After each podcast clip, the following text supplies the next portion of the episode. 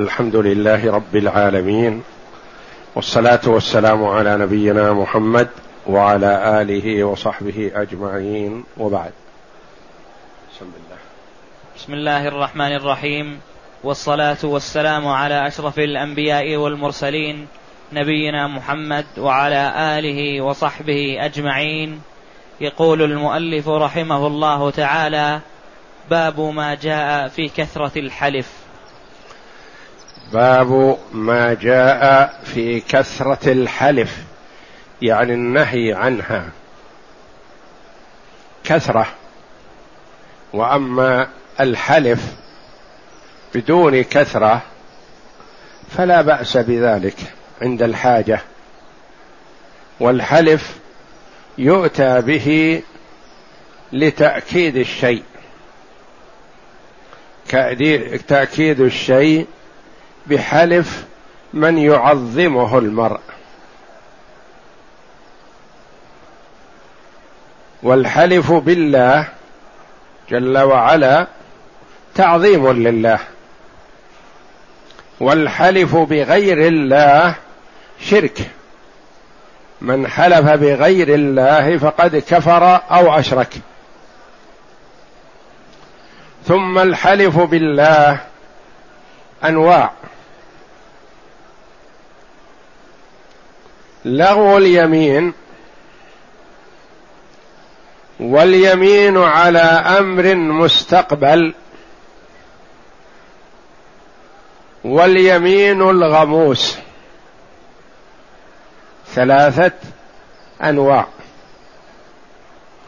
لغو اليمين التي تأتي على لسان المرء بدون أن يقصد اليمين، كأن يقول لا والله وبلا والله ونحو ذلك. هذه لا إثم فيها ولا كفارة.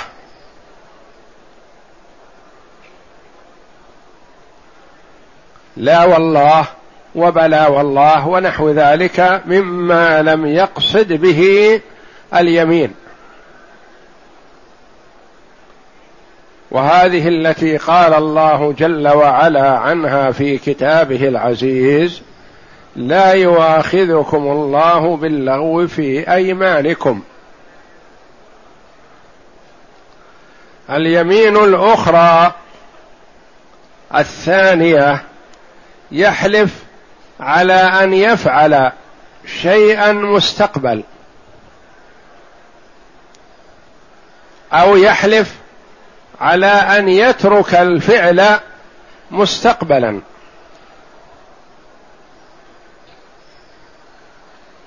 وهذه إذا فعل ما حلف على فعله، أو ترك ما حلف على تركه، فلا شيء عليه.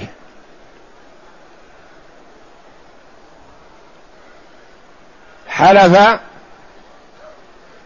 لا يصومن غدا مثلا وصام، فلا شيء عليه.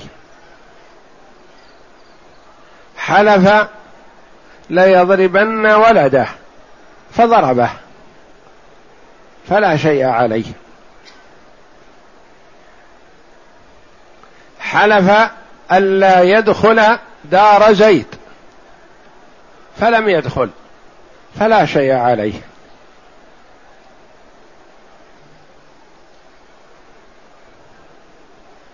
فإن ترك ما حلف على فعله، أو فعل ما حلف على تركه، فعليه الكفارة.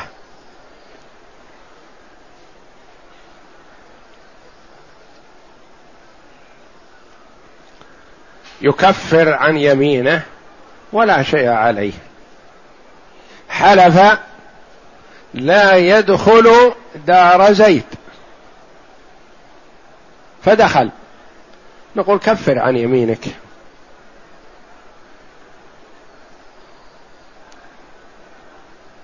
حلف لا يضربن ولده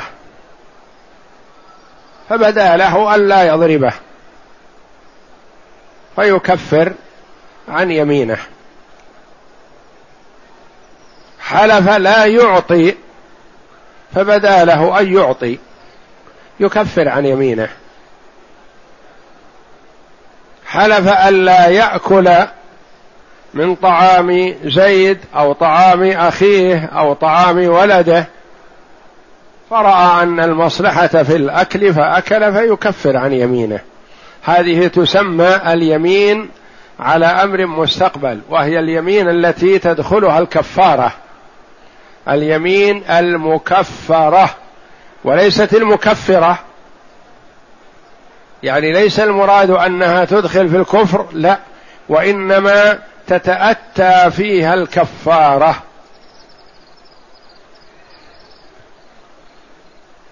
وهي ما ذكره الله جل وعلا في كتابه: فكفارته إطعام 10 مساكين من أوسط ما تطعمون أهليكم أو كسوتهم أو تحرير رقبة، فمن لم يجد فصيام 3 أيام، ذلك كفارة أيمانكم واحفظوا أيمانكم.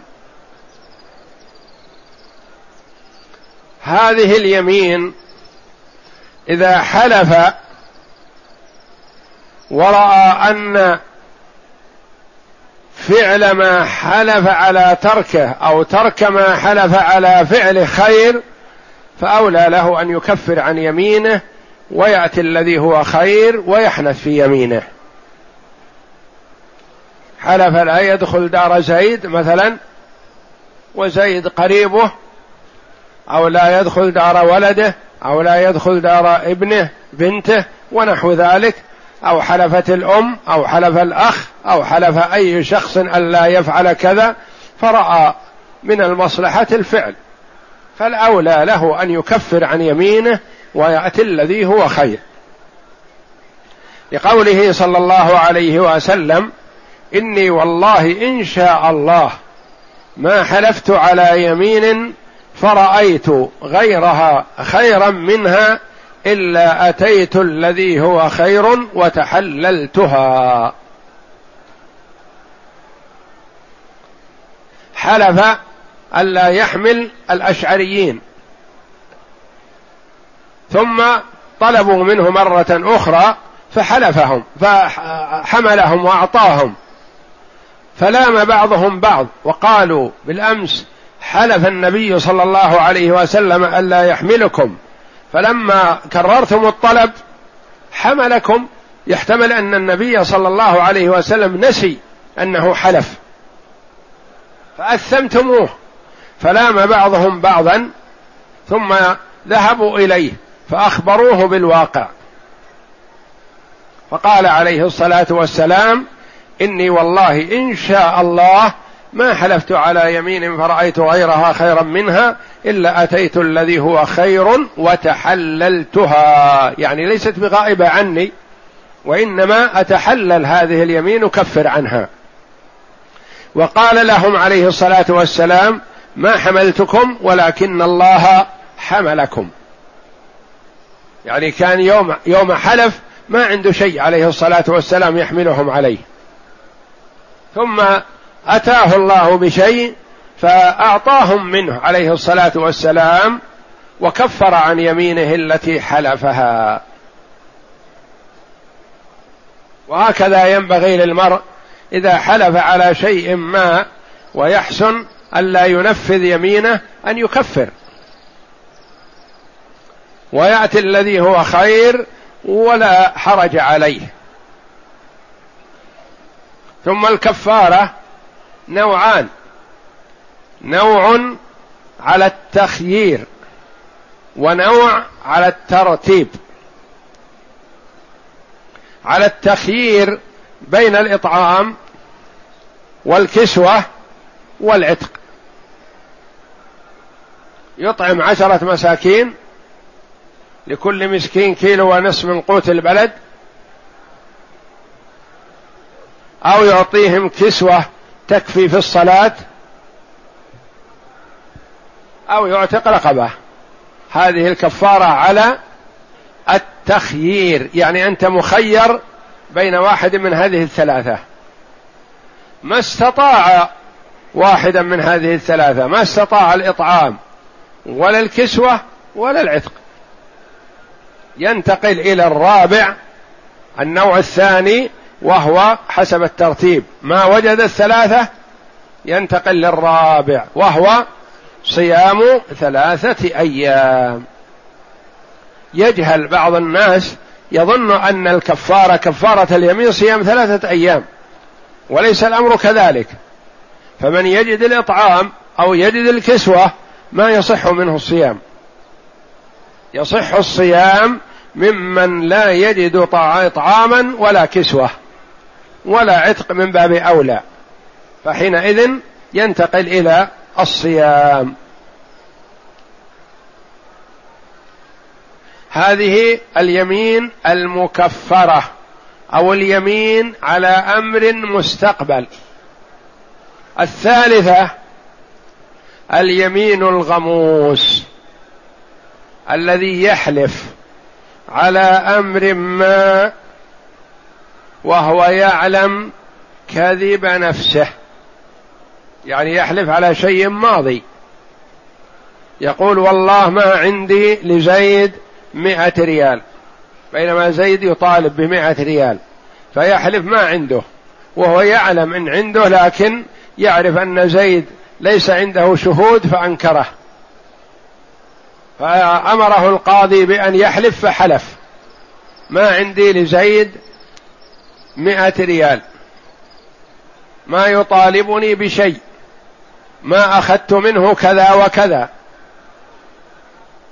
هذه تسمى اليمين الغموس، التي تغمس صاحبها في الإثم أو تغمس صاحبها في النار والعياذ بالله. وهي المعبر عنها بقوله صلى الله عليه وسلم: من حلف على يمين يقتطع بها مال امرئ مسلم لقي الله وهو عليه غضبان.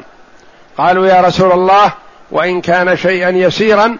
قال وإن كان قضيبا من أراك، يعني وإن كان عود سواك.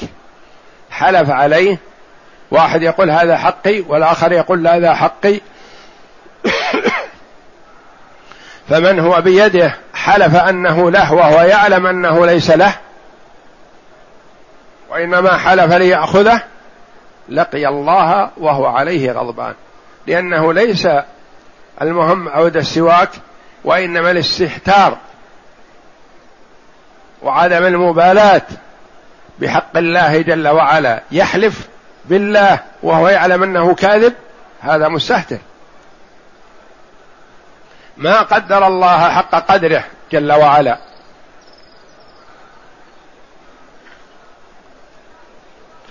أما إذا كان صادق في يمينه فلا تضيره. يقول عمر رضي الله عنه: لا تمنعكم اليمين من حقوقكم، والله إن في يدي عصا، ويهز العصا عليه الصلاة والسلام رضي الله عنه وأرضاه، يهز العصا يقول والله إن في يدي عصا.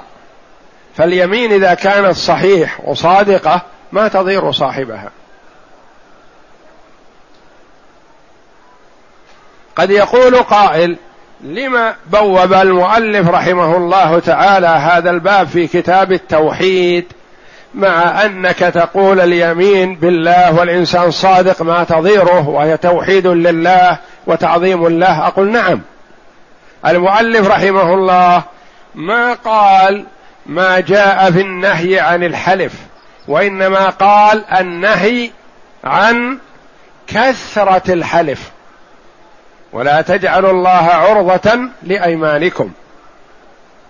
رجل لا يشتري إلا بيمينه ولا يبيع إلا بيمينه، هذا المحرم الممنوع، لكن يحلف على شيء يظن أنه صادق فيه ويجزم بصدق نفسه، شيء مستقبل مثلا يعتقد صدق نفسه كالرجل الذي قال والله ما بين لابتيها أهل بيت أحوج إليه من أهل بيتي أو أفقر مني.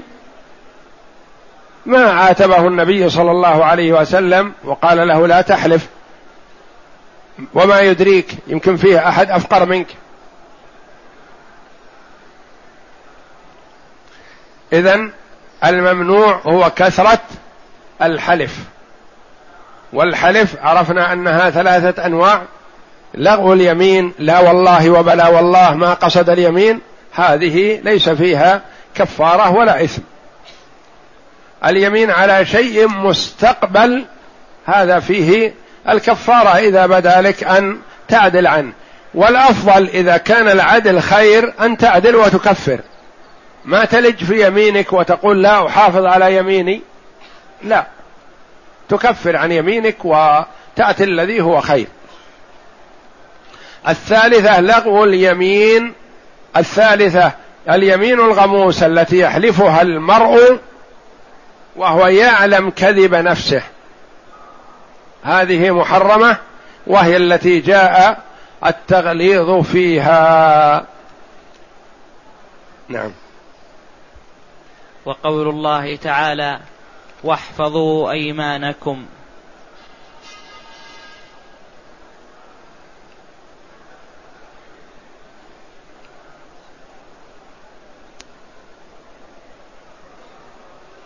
وقول الله تعالى واحفظوا أيمانكم، احفظ يمينك.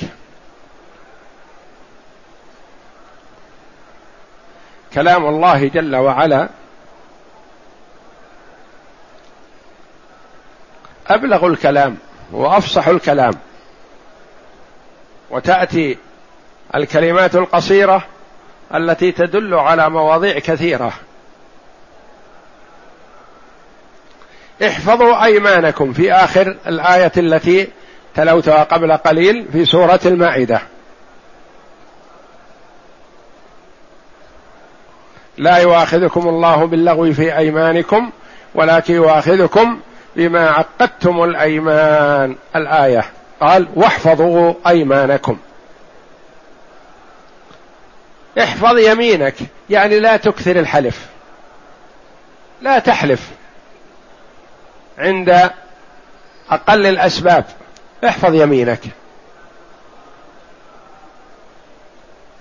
احفظوا أيمانكم، إذا حلفت فانتبه لا تحنث في يمينك من دون مبرر، هذا من حفظ اليمين. واحفظوا أيمانكم، إذا حلفت وحنثت في يمينك فكفر عن يمينك، لا تتساهل بها، لا تتركها. احفظوا أيمانكم، يأمر الله جل وعلا عباده بعدما بين لهم الكفارات في الأيمان قال واحفظوا أيمانكم،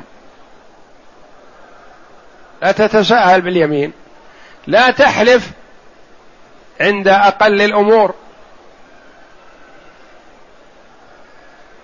إذا حلفت فانتبه يمينك لا تنساه، إذا حلفت وحنثت ورأيت أن الحنث خير فكفر عن يمينك لا تنساه. واحفظوا أيمانكم. نعم. وعن أبي هريرة قال سمعت رسول الله صلى الله عليه وسلم يقول الحلف منفقة للسلعة ممحقة للكسب، أخرجه. وعن أبي هريرة رضي الله عنه قال سمعت رسول الله صلى الله عليه وسلم يقول الحلف منفقة للسلعة، يعني تنفق السلعة، يعني تزيد فيها، يعني ترغب فيها، يعني تجعلها نافقة عند الناس. الحلف تنفق السلعة في ماذا؟ في أي شيء، في صفة السلعة، تقول مثلا والله هذه السلعة أطيب ما في السوق، هذه السلعة أصلي وارد كذا وليست كذلك. تحلف والله هذه السلعة اشتريتها ب10 أريل، ما تعطيني فيها مكسب ريال؟ يقول لا بسيط، أعطيك ريال 11، وأن شاريها ب8 أو 7، فتحلف له أنك اشتريتها ب8 ب10 مثلا، من أجل أن يدفع ما تريد من القيمة. تحلف بأنها سيمت من كذا وهي ما سيمت.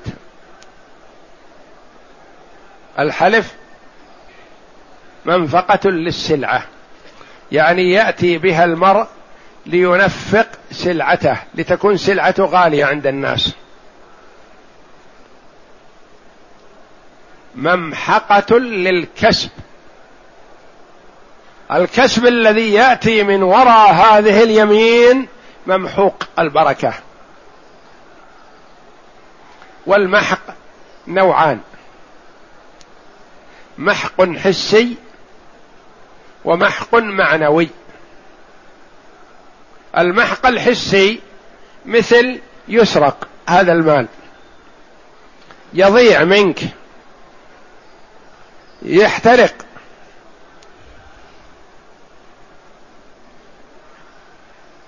يذهب بأي طريقة، هذا محق حسي. محق معنوي يكون هذا المال لا خير فيه،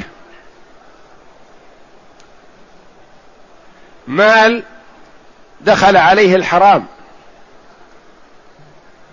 إذا أكلت منه أنت وولدك وأهل بيتك يثبطكم عن الطاعة ويقودكم إلى المعصية، ولا ينفق منه المرء في مرضاة الله، ويسلط على إنفاقه في معصية الله لأنه مال سيء.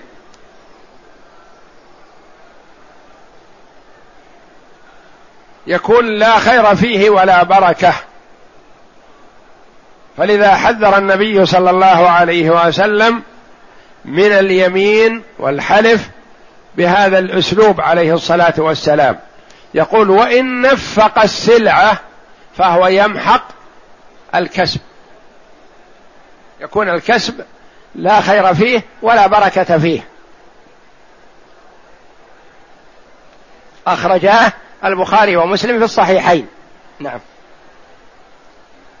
وعن سليمان أن رسول الله صلى الله عليه وسلم قال: 3 لا يكلمهم الله ولا يزكيهم ولهم عذاب أليم: أشيمط زان، وعائل مستكبر، ورجل جعل الله بضاعته لا يشتري إلا بيمينه ولا يبيع إلا بيمينه. رواه الطبراني بسند صحيح. قول المؤلف رحمه الله تعالى: وعن سلمان. قال العلماء يحتمل أنه سلمان الفارسي رضي الله عنه، وهو الذي جاء من فارس يلتمس ويتحرى الدين الصحيح، متحريا مبعث النبي صلى الله عليه وسلم حسب ما أخبر من أهل الكتاب، فجاء يتحرى مبعث النبي صلى الله عليه وسلم، فأسلم رضي الله عنه على أول ما قدم النبي صلى الله عليه وسلم المدينة. ولما تنازع الأنصار والمهاجرون رضي الله عنهم جميعا في سلمان، يقول الأنصار: سلمان من أهل المدينة، لأنه حينما قدم النبي صلى الله عليه وسلم المدينة وسلمان في المدينة قالوا سلمان منا. قال المهاجرون رضي الله عنهم: سلمان جاء من بلاد فارس يلتمس الدين الصحيح، فهو منا من المهاجرين أن جينا من مكة وهو جاء من فارس.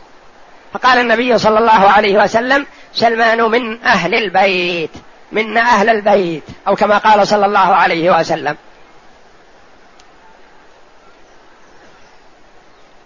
وكان حبيبا إلى النبي صلى الله عليه وسلم، وهو الذي أشار رضي الله عنه بحفر الخندق لما تحزبت الأحزاب ضد النبي صلى الله عليه وسلم والمسلمين، أشار رضي الله عنه بحفر الخندق حول المدينة. وتوفي رضي الله عنه في خلافة عثمان رضي الله عنه على ما قيل، وعمره 350 سنة رضي الله عنه وأرضاه.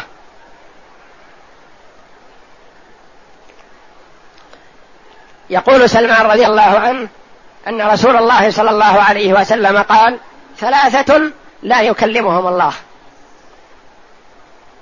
ولا يزكيهم ولهم عذاب أليم. ثلاثة أصناف، ثلاثة أنواع من الناس لا يكلمهم الله في القيامة، في عرصات القيامة.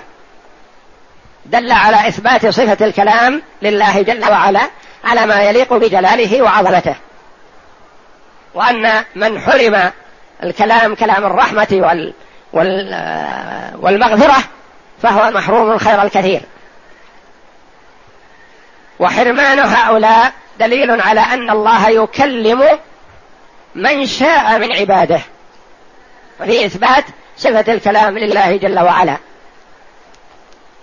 لا يكلمهم الله ولا يزكيهم ولا يمدحهم ولا يذكرهم بخير جل وعلا، ولهم عذاب أليم، لهم عذاب مؤلم شديد. من هم؟ ثلاثة: أشيمط زان. أشيمط يعني أشمط، والأشمط هو الذي اختلط سواد لحيته ببياضها، يقال له أشمط، يعني لحيته بعضها أبيض شيب وبعضها أسود. والتصغير هذا للتحقير. زان يعني هذا بهذه السن زنا، فزنا الشاب كبيرة من كبائر الذنوب، لكن قد تدفعه قوة الشهوة وغير ذلك من الأمور وعدم قوة الإدراك وعدم رجاحة العقل، لكن هذا الذي بلغ من العمر هكذا كبير في السن وشهوته بدأت بالضعف لوجود الشيب، ومع ذلك يزني، هذا ما زنى إلا بخبث متأصل عنده. فلذا يغضب الله جل وعلا عليه، لأنه مستهتر بالله جل وعلا، وما عنده خوف من الله، وحب المعصية متأصل في نفسه. وإلا لو زنى وهو شاب فالمفروض أنه إذا بلغ هذه السن يتوب ويرجع إلى الله ويندم، لكن ما دام بدأ به الشيب ويفعل الفاحشة والعياذ بالله، هذا دليل على خبثه وأنه يستحق العذاب. أشيمط زان وعائل مستكبر. عائل العائل الفقير، ووجدك عائلا فأغنى. فالمستكبر الكبر كله مذموم وكبيرة من كبائر الذنوب، لكن بعض الناس مثلا إذا أعطي مال أو أعطي جاه أو أعطي شيئا ما من حطام الدنيا تكبر وتعاظم، وهذا ضرر وحرام عليه، لكن هذا أخف من فقير يتكبر. ما الداعي له للكبر؟ ما عنده شيء يتكبر من أجله، فتكبره دليل على خبث نفسه والعياذ بالله، لأن الخبث متأصل في نفسه، وإلا كان المفروض مثلا مثل هذا يكون متواضع. والكبر من حيث هو مع الناس كلهم هو ممقوت ومذموم، لكن من الفقير أشد. وعائل مستكبر. ورجل، هذا هو الشاهد من الحديث، الشاهد للترجمة: ورجل جعل الله بضاعته لا يشتري إلا بيمينه ولا يبيع إلا بيمينه. جعل الله بضاعته، يعني ليس المراد جعل الله بضاعته يعني أنه يبيع، الله تعالى الله وتقدس، وإنما بيعه بالله والشراءه بالله. إن باع فيحلف وإن شرى يحلف، فحلف اليمين ما يفاخته. إذا جاء يشري مثلا يحلف أنه وجد مثل هذه السلعة بكذا في السوق الفلاني، يحلف أن هذه السلعة ما تساوي، يحلف أني لا أزيد على ما قلت لك، يحلف أيمان لا داعي لها. وإن أراد أن يبيع يحلف والله لقد سيمت مني كذا، والله لقد طلبت مني كذا، والله لقد اشتريتها بكذا، والله لقد وجدت مثلها بكذا، وهكذا أيمان ما لها مبرر.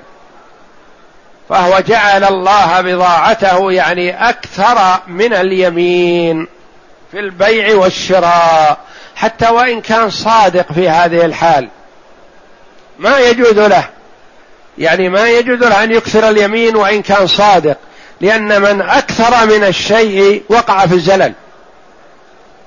إذا أكثر من الكلام وقع في الخطأ، إذا أكثر من اليمين لا بد أن يكون بعضها بغير حق. فالإكثار من اليمين منهي عنه لهذا الحديث وهذا الوعيد الشديد، أن هؤلاء الثلاثة الأصناف لا يكلمهم الله ولا يزكيهم ولهم عذاب أليم. نعم. وفي الصحيح عن عمران بن حسين رضي الله عنه قال: قال رسول الله صلى الله عليه وسلم: خير أمتي قرني ثم الذين يلونهم ثم الذين يلونهم. قال عمران: فلا أدري أذكر بعد قرنه مرتين أو ثلاثة. ثم إن بعدكم قوما يشهدون ولا يستشهدون، ويخونون ولا يؤتمنون، وينذرون ولا يوفون، ويظهر فيهم السمن.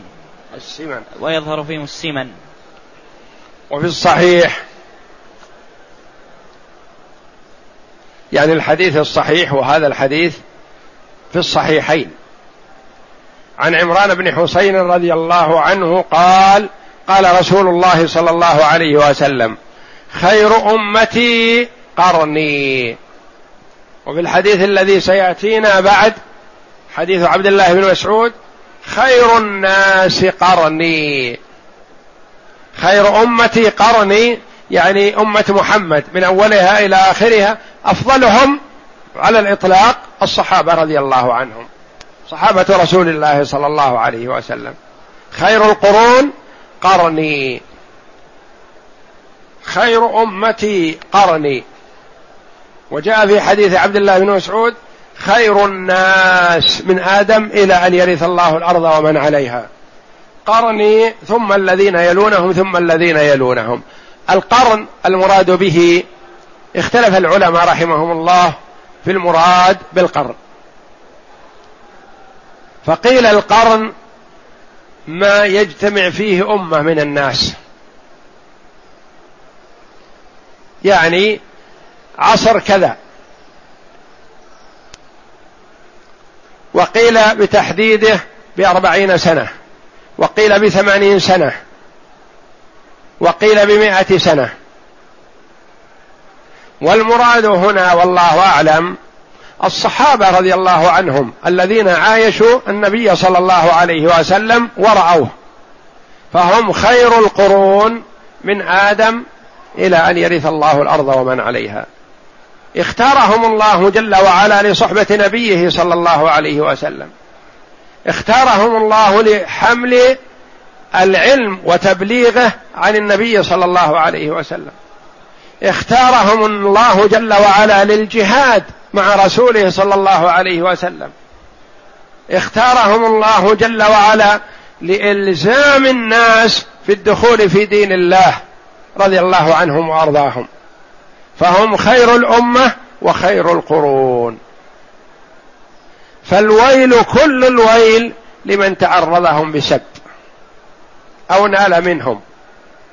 والله جل وعلا رضي عنهم ومدحهم، ومدحهم رسوله صلى الله عليه وسلم، فمن نال منهم فقد عرض نفسه للخطر، هو الذي أخطأ على نفسه، وإلا فلا يضيرهم، والله مدحهم.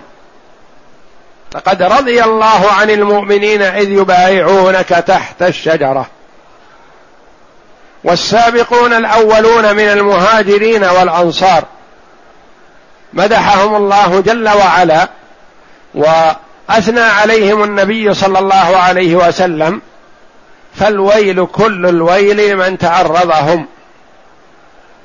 وينبغي للمسلم ألا يخوض فيما شجر بينهم، ما شجر بينهم هم فيه معذورون عند الله، لأنهم محمولون على الاجتهاد، والمجتهد مأجور، إن أصاب فله أجران وإن أخطأ فله أجر. وأفضل ما يقال في هذا ما قاله بعض السلف لما أريد منه أن يتحدث عما شجر بين الصحابة، قال: أولئك طهر الله سيوفنا من دمائهم، فيجب علينا أن نطهر ألسنتنا من الخوض فيهم، ما نخطئ ونتعرض لهم بشيء من اللوم، وإنما نترضى عنهم ونحبهم في الله، فهم أحباب الله وأحباب رسوله صلى الله عليه وسلم، وهم خير الأمة، بل هم خير القرون كلها من أولها إلى آخرها. وهذه تزكية من النبي صلى الله عليه وسلم لقرنه، وهم سلمهم الله جل وعلا من البدع، ما قالوا وما قال أحد من الصحابة رضي الله عنهم ببدعة من البدع التي وجدت بعدهم أو في عصرهم، والصحابة رضي الله عنهم سلموا منها، ما تكلموا بنفي الصفات ولا تعرضوا لبدع من البدع، وإذا وجدت البدعة في زمنهم وقفوا في وجه صاحبها رضي الله عنهم وأرضاهم، ثم الذين يلونهم وهم التابعون الذين اتقوا الصحابة وتعلموا على الصحابة رضي الله عنهم وأخذوا عنهم، ثم من بعدهم تابعوا التابعين الذين التقوا ورأوا التابعين وأخذوا عنهم، فثلاثة قرون. وعمران رضي الله عنه شك هل ذكر النبي بعد قرنه قرنين أو ثلاثة، فتكون 4 قرون المفضلة، أو تكون 3، قرن النبي صلى الله عليه وسلم وقرنان بعده.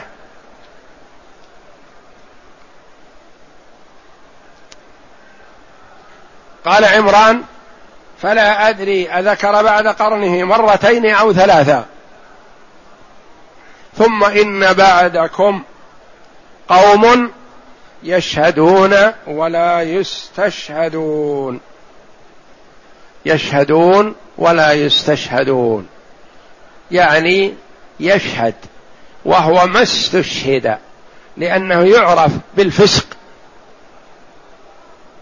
فما يقال له اشهد على كذا، لكن هو يتبرع بالشهادة، يأتي يعرض شهادته وهو ما طلب منه ذلك.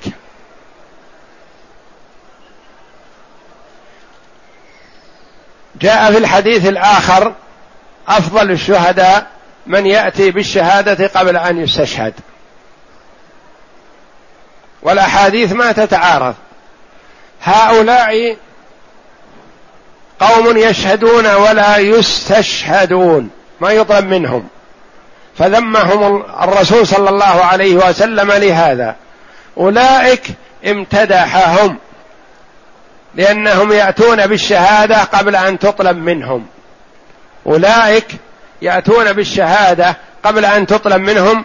قال العلماء رحمهم الله: لأحد أمرين، إما لكون المشهود له ما يعلم عن هذه الشهادة فيأتي لأجل أن لا يضيع الحق ويقول: يا أخي ترى عندي شهادة على كذا الذي تعامل معه أبوك في كذا أو أخوك أو مورثك، إذا احتجت ترى عندي شهادة أنا حاضر. هذا عنده علم ولا يسوغ له أن يكتمه، فبين له. قال بعضهم: لعل هذا في شيء من حقوق الله الذي ينبغي للمرء أن يبين ما عنده حتى لا يضيع حق من حقوق الله.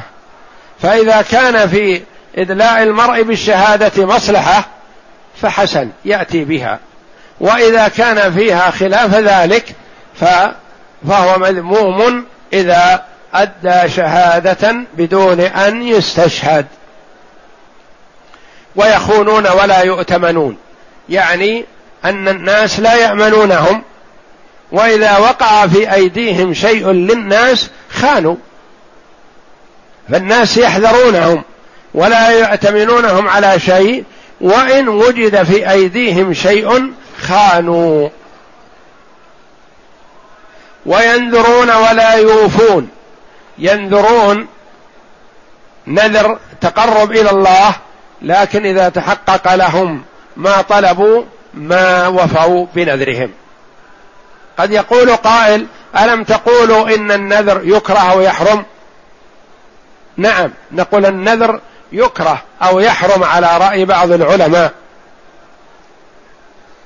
لكن إذا نذر الإنسان بالفعل وتحقق له ما أراد وجب عليه أن يفي، ولا يجوز له أن يترك الوفاء بالنذر. فرق. جاءنا شخص يقول: أيام الامتحان مقبلة فأحب أن أنذر إن نجحت في الامتحان أصوم 10 أيام، ما رأيكم؟ نقول: لا يا أخي، لا تنذر، صم ما قسم الله لك ولا تنذر، لأنك ربما تنذر فتعجز عن الوفاء بالنذر.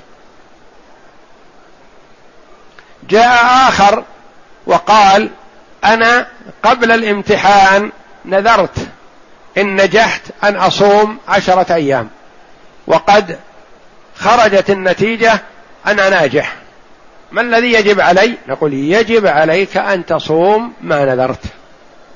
يقول الأول: كيف هذا تقولون لا يجب وأنا تقول لي لا يكره أو لا يجوز لك أن تنذر؟ نقول: نعم، الذي قبل أن ينذر نقول: لا يا أخي، لا تنذر، تقرب إلى الله بدون نذر. الذي نذر بالفعل وتحقق له ما أراد نقول: أوفي بنذرك، أوفي بنذرك. يوفون بالنذر ويخافون يوما كان شره مستطيرا. وهؤلاء الذين ذمهم النبي صلى الله عليه وسلم ينذرون ولا يوفون ويظهر فيهم السمن. يظهر فيهم السمن يعني في آخر الزمان يكثر السمن في الرجال والنساء، لأنهم يتفننون في الأطعمة ويستمتعون بما لذ وطاب من الطعام، فيظهر أثر هذا على أجسامهم وكأنهم حيوانات والعياذ بالله. يكون أهم ما عنده الإنسان الأكل ويكثر الأكل، فيظهر على جسمه السمن لأنه أعطى جسمه ما أراد. وهذا وليس المراد كل من ظهر فيه السمن كذا، لكنه أخبر النبي صلى الله عليه وسلم أن صفة هذا العصر وهذه العصور المتأخرة يظهر يكثر فيهم السمن، يكثر. ولا يقال لكل واحد سمين هذا آثر الدنيا على الآخرة، أو هذا أعطى نفسه ما تتمنى من الأطعمة ونحو ذلك، لا، وإنما هذا سمة وصفة للقرون المتأخرة، فيهم من هو بهذه الصفة وفيهم من هو بغير ذلك. نعم. وفيه عن ابن مسعود أن النبي صلى الله عليه وسلم قال: خير الناس قرني ثم الذين يلونهم ثم الذين يلونهم، ثم يجيء قوم تسبق شهادة أحدهم يمينه ويمينه شهادته. قال إبراهيم: كانوا يضربوننا على الشهادة والعهد ونحن صغار. وفيه عن ابن مسعود رضي الله عنه أن النبي صلى الله عليه وسلم قال: خير الناس. هذا أعم من الحديث الأول. الأول خير أمتي، وخير أمتي وهذا خير الناس، يعني يشمل من آدم إلى أن يرث الله الأرض ومن عليها. خير الناس قرني هم صحابة رسول الله صلى الله عليه وسلم، ثم الذين يلونهم، ثم الذين يلونهم، التابعون ثم أتباع التابعين، ثم يجيء قوم تسبق شهادة أحدهم يمينه ويمينه شهادته. هؤلاء وصفهم بأنهم كثير الأيمان، يقسمون ويشهدون ولا يهتمون بما شهدوا عليه ولا بما حلفوا عليه، بل اليمين والشهادة تتسابقان يعني لكثرتهما، والله أعلم. فهذا تحذير من النبي صلى الله عليه وسلم للأمة عن الاستهتار باليمين والشهادة، وأن المرء يكون يحفظ يمينه ويحفظ شهادته ولا يشهد إلا على شيء يقين، كما قال النبي صلى الله عليه وسلم في الشهادة: على مثل هذا فاشهد أو دع، وأشار إلى الشمس، يعني الشيء اليقين يشهد عليه. واليمين كذلك ما يحلف إلا على شيء يتيقنه. فعثمان رضي الله عنه توجهت عليه اليمين في دعوى حقوقية فأبى أن يحلف رضي الله عنه، وأعطى الحق للذي طلبه وهو يعلم أنه ليس له، لكن أعطاه إياه حتى لا يحلف. قال: لا يوافق قدرا فيقال بيمين عثمان. وجاء عن بعض السلف رحمة الله عليهم أنه حلف على درهمين، وأبى أن يحلف على 40,000 درهم، فدخل السجن. فزاره من زاره في السجن فقال: يرحمك الله، معروف أنك صادق، ومعروف ثقته وعدله، وبالأمس حلفت على درهمين واليوم رفضت أن تحلف على 40 درهم، لو حلفت برئت وما دخلت السجن. فقال: الدرهمان متيقنهما حلفت عليهما حتى لا تدخل على أخي بغير حق فتضره.